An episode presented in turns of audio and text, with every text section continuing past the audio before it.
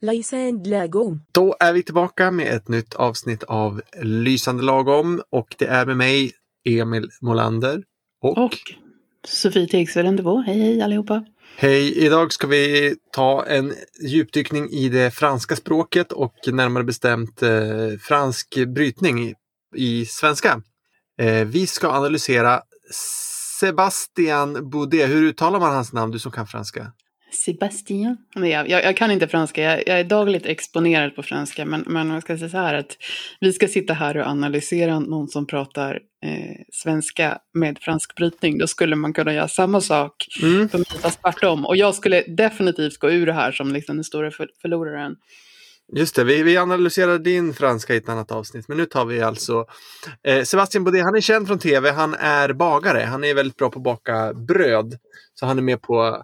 Ja, det är väl TV4 som alla matlagningsprogram. Han är i alla fall född 75, kom till Sverige när han var 25 år, alltså för 21 år sedan. Han har en svensk fru och han pratar svenska då i tv, men man hör kanske för det mesta att han inte har svenska som första språk. Och vi ska lyssna lite grann på varför.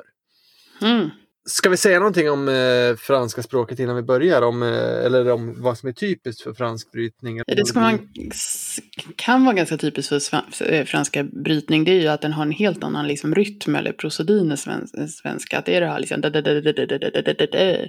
Medan man på svenska liksom... Man sätter betoningen lite här och där och så pratar man ganska snabbt mellan. Så det är väl det som händer när en fransk person lär sig svenska. Att det blir ett ganska liksom monotont tal som kan vara rätt svårförståeligt för en infödd svensk. Ja, om jag ska härma en fransk brytning, då gör jag så att jag lägger betoningen på sista stavelsen i alla ord. Man pratar så här att det blir ett problem. Eller att problem har ju det i alla fall. Men att det blir, nu ska vi läsa lite grann. Nej. Att de har betoningen slutet sådär. Men vi kan väl lyssna här på vår vän här och se vad vi tycker. Hur vaket stapplar jag ner i bageriet i min pyjamas. Min pappa är bagare. Och nu han har fått en stor beställning på chausson aux pommes. Och behöver min hjälp med att pensla de flera hundra bagverken med sockerlag. Och det är viktigt att man penslar dem direkt ur ugnen. Annars blir de sega, kladiga och fastnar med varandra i påsen. Ja, vad säger du? Ja, men det här är ju ganska typiskt som vi sa att rytmen är ju liksom... Men jag tycker det kanske man första hör, det är att han säger urvaket. Han säger inte yrvaket. Och man har lite samma betoning här när han ska prata sockerlag. Eller sockerlag. Han har ganska fint så här, liksom A där. Han pratar om bagare och sockerlag. Men han klarar inte den här liksom, betoningen i sammansatta ord. Alltså man säger yrvaket. Men han säger yrvaket. Ja. Det är väldigt lustigt med just fransktalande. Jag har även sett det ibland hos spansktalande och i italiensktalande att det är någonting med H. De tar bort H där det ska vara H och lägger till H där det inte ska vara. Så han säger väl hyrvaket. Och sen när han ska säga undra så säger han undra. Ja men exakt, det är ju väldigt typiskt. Jag vet, min man säger alltid det är alien. Helgen istället för helgen. Det är ju typiskt alltså på flera sätt. Alltså på franska säger man c'est le weekend, alltså i bestämd form. Men på svenska när vi säger det är, när vi har den här presenteringen så använder vi nästan alltid obestämd form. Men han säger det är helgen, alltså det är helgen. Helgen, ja men det är det där betoningen på sista staven sen. Helgen. Nej, men precis. Det är en svår vokal också på yrvaket. Det blir nästan, det blir hur. Ja, det är väl, alltså, om vi tänker oss ett svenskt y så då kröker vi så att säga överläppen lite uppåt. Vi brukar öva med en penna, när jag har kurs så vi ska öva y liksom, då får man placera en penna mellan överläppen och näsan och hålla fast den där. Och om man tänker svenskt u då skjuter man ju snarare fram liksom under läppen. Och på franska finns det ju ett ljud som är liksom lite mittemellan dem som är U. Och då skjuter man ju fram liksom båda. Man trutar lite med munnen. Och det där är ju ganska vanligt att den som har franska som modersmål gärna använder det här U. Både för Y och U. Och det, ja, man tar det till har det man är.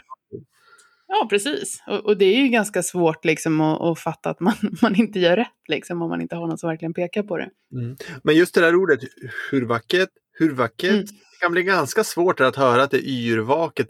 Speciellt när det är första ordet han säger. Vi har ingen kontext än när han säger det. Men ja, man hör det kanske. Man förstår det lite några sekunder senare, tror jag. Ja, precis. Man hör det. För sen kommer den här kontexten man pratar om. Och där, han säger pyjamas. Han har lite svårt det här svenska pyjamas. Vi skippar ju nästan. För oss är det ju ett tvåstavigt ord.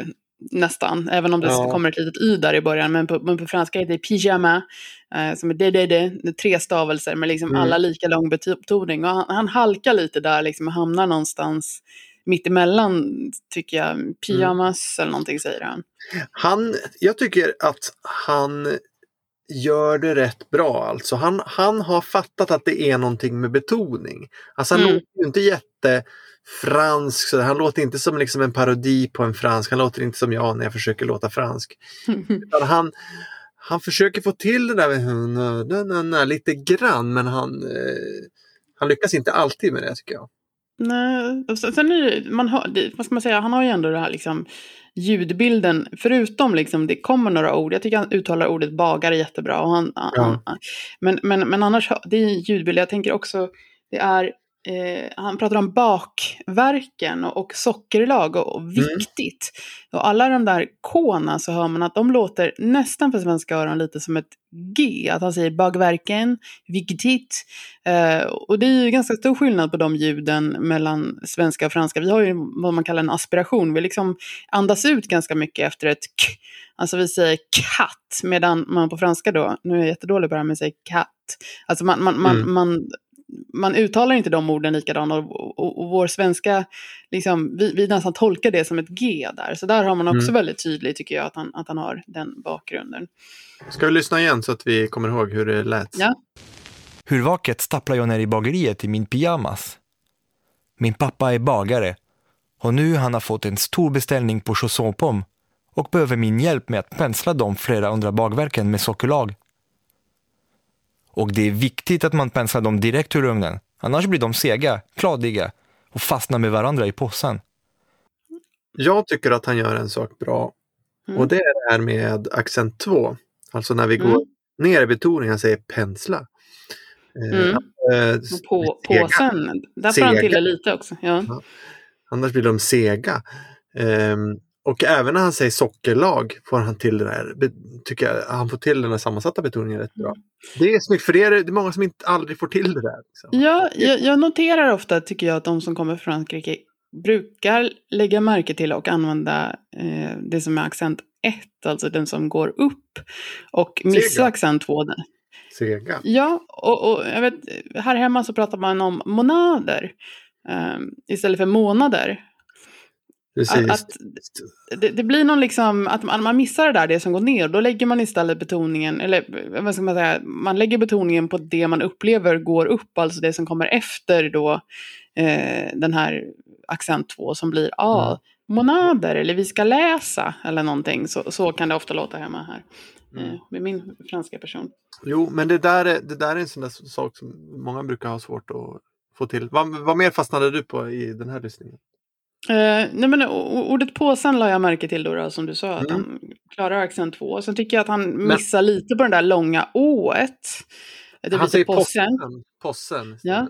Samtidigt kan vi notera att han faktiskt, i och med att han inte gör ett långt å, så skippar han det som många franska personer gör. De vill gärna lägga in ett tonande s där och säga påsen. Men det gjorde han inte, utan han har ett rent och tydligt s. Där det kan vara för att han gör s lite längre, och då brukar det bli lite mer liksom o tonande s där. Kanske det. Han anstränger sig för att det inte ska bli ett z, och då blir det för långt s. Påsen, ja, precis. Men det där med vad som ska vara långt, det ska vara lång vokal där och kort konsonant, påsen. Men tvärtom när han ska säga kladdig, för då säger han kladiga istället för kladdiga. Så det där var som han betonar ju rätt stavelse, men om det är vokalen eller konsonanten som ska vara lång, det är han lite osäker, och där vacklar det liksom lite. Sen upplever jag att många som har franska som modersmål har lite lättare att uttala långa vokaler än att uttala långa konsonanter, och särskilt de här explosiva konsonanterna som kladdig. Om jag tänker ordet glass liksom, då kan jag ju liksom vila på det där s och säga glass. Men jag kan inte säga kladdig, utan det blir någon slags liksom spänning där som sen släpps. Kladdig. Och det där brukar vara jättesvårt för den som har franska som modersmål. Och de tenderar också att dra ut lite på den här vokalen innan. Att även om man ska ha ett långt konsonantljud som... Normalt har man liksom kort vokalljud som följs av ett långt konsonantljud. Men där blir liksom båda blir lite långa ungefär. Kladdig eller någonting. Men jag tycker liksom när jag hör sånt där som kladiga, alltså jag blir lite glad då som andraspråkslärare ändå, för att det här är någon som tänker på det här. Här är någon som har fattat att det är någonting som ska vara långt där. För han kunde någonting lika, ska hända, kladiga, ja. Kladiga kunde han ha sagt. Och då hade det varit svårare att höra. Så jag vill ge honom en applåd för det där lilla. Förstår du vad det är de håller på och bakar då? Har du koll på det? Jag vet inte alls. Vad heter det? Chausson aux pommes. Det bakar vi väldigt mycket här. Chausson... Potatis? Pomme är äpple. Jaha, äpple. Pomme de terre som är jordäpplen. Det är just det. Potatis. Men det chausson... Chausson betyder toffel eller tofflor. Och enligt obekräftad källa så ska det vara samma liksom ord som det italienska calzone. Och det är ungefär... Inbakat, ja, precis. Det är ett inbakat äpple, och vi gör det så att man tar lite smördeg och så lägger man i lite äppelbitar, lite smör, socker och kanel, och så viker man ihop dem som en calzone och bakar dem. Och det här är liksom det absolut godaste som finns enligt min man. Och receptet finns på vår text-tv-sida 400. Precis. Men det är lite kul faktiskt, för att när vi kom på hur vi skulle baka det här då, som man har liksom saknat i jättemånga år så där, då var man verkligen så här: nu ska vi bjuda alla och alla kommer tycka det är så fantastiskt gott och sådär. Och det är ingen som tycker. Alla bara, vadå? Liksom, vad är det här? Det är smördeg. Och liksom, kanelbulje är godare. Men det visar ju ändå det här liksom, att man ändå på något sätt tycker mest om det man är van vid eller uppväxt med. Eller det kanske är så att det vi bakar bara påminner om något liksom mer riktigt som jag aldrig har smakat. Ja. Det är som när man köper en semla på Ica. Liksom. Den smakar egentligen skit, men den påminner lite om en riktig semla. Så därför... tycker man om det, men om det är första semlan man äter så är det inte så här. Ja, och om du är typ i Kenya och ska visa dina kenyanska vänner så här, men semla, och så sätter du ihop sånt. De kommer kanske inte tycka att det är jättegott för den som du lyckas åstadkomma där. Ska vi lyssna vidare på ett litet annat klipp av honom? Det gör vi. Han pratar egentligen, det här jag kan säga direkt är från hans sommarprat som han gjorde för några år sedan. Och det här är fortsättningen på historien där om hans bakande. De varma plåtarnas klicken i den söta sockerlagen når dem, och ett moln av ånga stiger mot taket. Så trött som jag var penslar jag så gott jag kan och försöker matcha min fars hastighet. Äppelknutarna låg där på bänken, glansiga och lockande. Nu får du börja, Emil, här och berätta vad du hörde. Han pratar om att plåtarna skriker. Men där återigen det där med vad som ska vara långt. Jag vet att det är första stavelsen där, men han säger skricker. Han faller... Det är en teori här att fransoser inte gör långa klusider, men han säger ju skricker istället för skriker. Ja, men det är kort alltsammans. Ja, där hade jag faktiskt, det var det enda ordet som inte jag förstod när jag lyssnade här första gången. Jag var tvungen att lyssna 3 gånger för att förstå vilket ord det var, just skriker där. Plåtarna skriker. Du säger att han gör K1 kort också, att han säger skricker. Ja, alltid kort. Nej, jag håller inte med. Jag tycker att vi ska lyssna igen, men jag tycker det lät som att han sa skricker. Han jobbar där, han vet att något ska vara långt, han gör det långt, men han gör fel sak långt. Det var jag tror. Ja, jag håller inte med. Okej, vi lyssnar igen sen. Men vad hörde du då? Men jag kan väl säga det är väl ungefär samma sak som i det första av inslaget där vi lyssnade på. Att det är ju lite det här med betoningen. Han har problem med ordet hastighet igen. Precis sammansatt ord. Det blir hastighet. Sen tycker jag det är intressant. Jag vill höra vad han sa, för som han sa min fars hastighet. Alltså båda de där orden, två tillsammans blev lite sådär halvträff och det, man väntar sig inte det ordet. Det är väl svårt att fatta vad han tänkte säga, tycker jag. Precis, han säger lite färs snarare än fars. Mm. Han missar lite h-et där. Mm. Sen pratar han om de här chausson aux pommes. Han kallar dem för äppelknutarna, eller säger han äppelknyterna? Det är jag lite osäker på. Ja, just det. Men också där blir det äppelknutarna, han får inte in den här, liksom, han markerar inte den första delen av ordet, det ska vara äppelknutarna, utan det blir äppelknutarna, ungefär som de gamla knutarna. Det där är jättevanligt med sammansatta ord, även bland de som liksom blir duktiga, att de säger, alltså, sammansatta ord ska ha två betonade stavelser, det ska vara äpp och knu, äppelknutarna. Men de glömmer den första, så det blir äppelknutarna. Det där har man även på de som är jätteduktiga. Det finns en väderpresentatör som heter Diana Bajic som är på Balkan någonstans.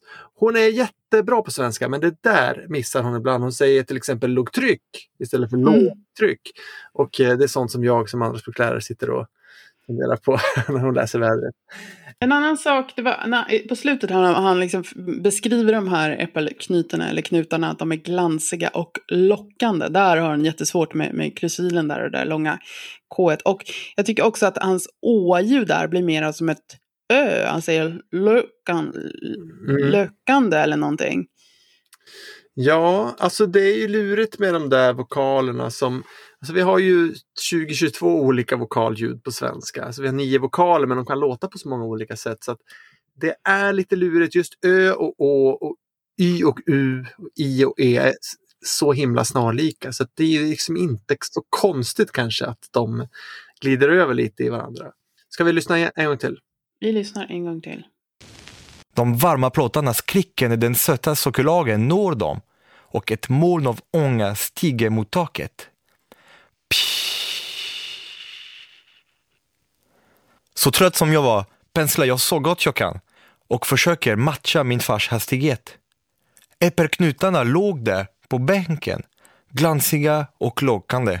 En annan sak som man upptäcker med fransktalande, det är om man lyssnar på de här meningarna, om man säger så här: jag gillar inte choklad, eller jag tycker inte om choklad. Det är helt korrekt. Sen kan jag säga så här: jag tycker mycket om choklad. Och baserat på de här 3 meningarna så kommer, och det här händer alla som har franska som första språk som lär sig svenska, då säger de: jag gillar mycket choklad. Och då menar de inte att de gillar stora kvantiteter choklad, utan de tänker det som en synonym till jag tycker mycket om choklad. Alltså jag gillar choklad mycket. Jag gillar choklad mycket, men det säger vi, de vill säga jag gillar mycket choklad. Och då är frågan, för den här frågan har jag då fått jättemånga gånger och jag har aldrig kunnat svara på det. Varför är mycket, Emil, inte ett satsverb? Ja. Jag tänker att vi har ju, jag gillar inte choklad, jag tycker inte om choklad. Eller jag äter gärna choklad. Där har vi ett satsat verb som är inte eller gärna och som tar den här positionen direkt efter verbet, men mycket ska komma efter verbet om inte det är ett partikelverb som tycker om. Varför är det så? Jag äter mycket, då är det ett adverb, men då beskriver det ju hur du äter. Jag gillar choklad mycket. Ja, då beskriver du. Precis, det är skillnad på jag äter mycket choklad och jag äter choklad mycket. Ja, det är inte ett satsat verb. Det kan inte stå på satsat verbialsplatsen. Det är ju det som är problemet. Det är inte ett satsat verbial. Det är bara, varför det inte är det vet jag inte. Men det är ju inte det. Och att det kommer före partikeln. Vad sa du? Jag tycker inte om... Jag tycker inte om choklad. Jag tycker mycket om choklad. Jag tycker mycket om choklad. Ja, just det. Där kommer det faktiskt före där. Men vad säger man? Jag tar det med mig. Men ni som lyssnar här har varit besviken på mig och mina lärarinsatser kan nu alltså notera att även den stora gurun Emil Molander inte heller har svar på den här frågan. Nej, men svaret är ju bara det finns restriktioner i hur man kan använda mycket. Ja. Jag hade en fransktalande student en gång som hade svårt med det här. Samma sak som Sébastien Boudet har, att det här med H. Att det kommer inget H när det ska vara ett H och H försvinner när det, Nej, det kommer inget H när det ska vara ett H och det kommer ett H när det inte ska vara ett H. Exakt. Så han hade ett problem med att säga eller hur, för det han sa istället var heller hur, ja, som betyder någonting annat. Ja. Jag har också haft någon sån här, någon person som vill sitta och säga ost och ingen förstod vad hon sa och hon liksom mer och mer desperat satt och skrev ost, ja, i klassrummet till sin stora frustration. Så det är ju någon liksom sak där som händer som inte. Jag har aldrig fattat riktigt varför det är. Alltså varför blir det sådär? Varför försvinner det? Okej, de kan ju uppenbarligen säga H, men varför försvinner det när han ska säga 100? Han säger 100 istället. Mm. Och det är lite samma fenomen här med spansktalande som vill lägga in ett litet e framför ett ord som börjar med s. Alltså de säger Stockholm och inte, ja, Stockholm. Men det gör de ju konsekvent. Det gör de konsekvent, ja, precis. Men fransoserna är ju konsekvent att de tar ju bort h ibland och lägger till h ibland. Det är väldigt konstigt tycker jag. Om någon vet så mejla till oss på podd@lytförlag.com. Förresten, en annan sak som jag brukar ta upp i andraspråksundervisningen om franska språket då, när vi ändå pratar om det, det är ju att, men dels så har vi många lånord från franskan och det som jag brukar nämna det i grammatikundervisningen när vi pratar om pluraländelser. Det är väldigt ofta så att ord som jag har lånat från franskan, de har två saker. Dels har de betoningen på sista stavelsen. Till exempel kostym, garderob, idé, gardin. Vad sa du? Bidé? Idé, ja. Gardin. Och de där orden har ofta en genus. Alltså det heter en gardin, inte ett gardin. Mm. Och de har er i plural. Gardiner och idéer och kostymer till exempel. Exakt. Och även om de ibland är ett ord, ja, så blir de ändå er i plural. Partier, fotografier, konditorier. Det är väl de som kanske slutar på en vokal där. Men paraply är ett undantag, för det heter ett paraply. Ja, nej, precis, det var det som du sa. Även om de är ett så har de, så har de er i plural. Ett paraply, många paraplyer. Just det. Ett stort tack för alla som har lyssnat, och om ni är intresserade av någon särskild offentlig person som pratar svenska på ett speciellt sätt som ni vill att vi ska göra en sån här analys av, så hör över till oss. Ni kan mejla oss på podd@lysförlag.com, och det är podd med 1 eller 2 det båda fungerar, eller hitta oss på sociala medier @lysande lagom. Tack för att ni har lyssnat. Tack och hej då!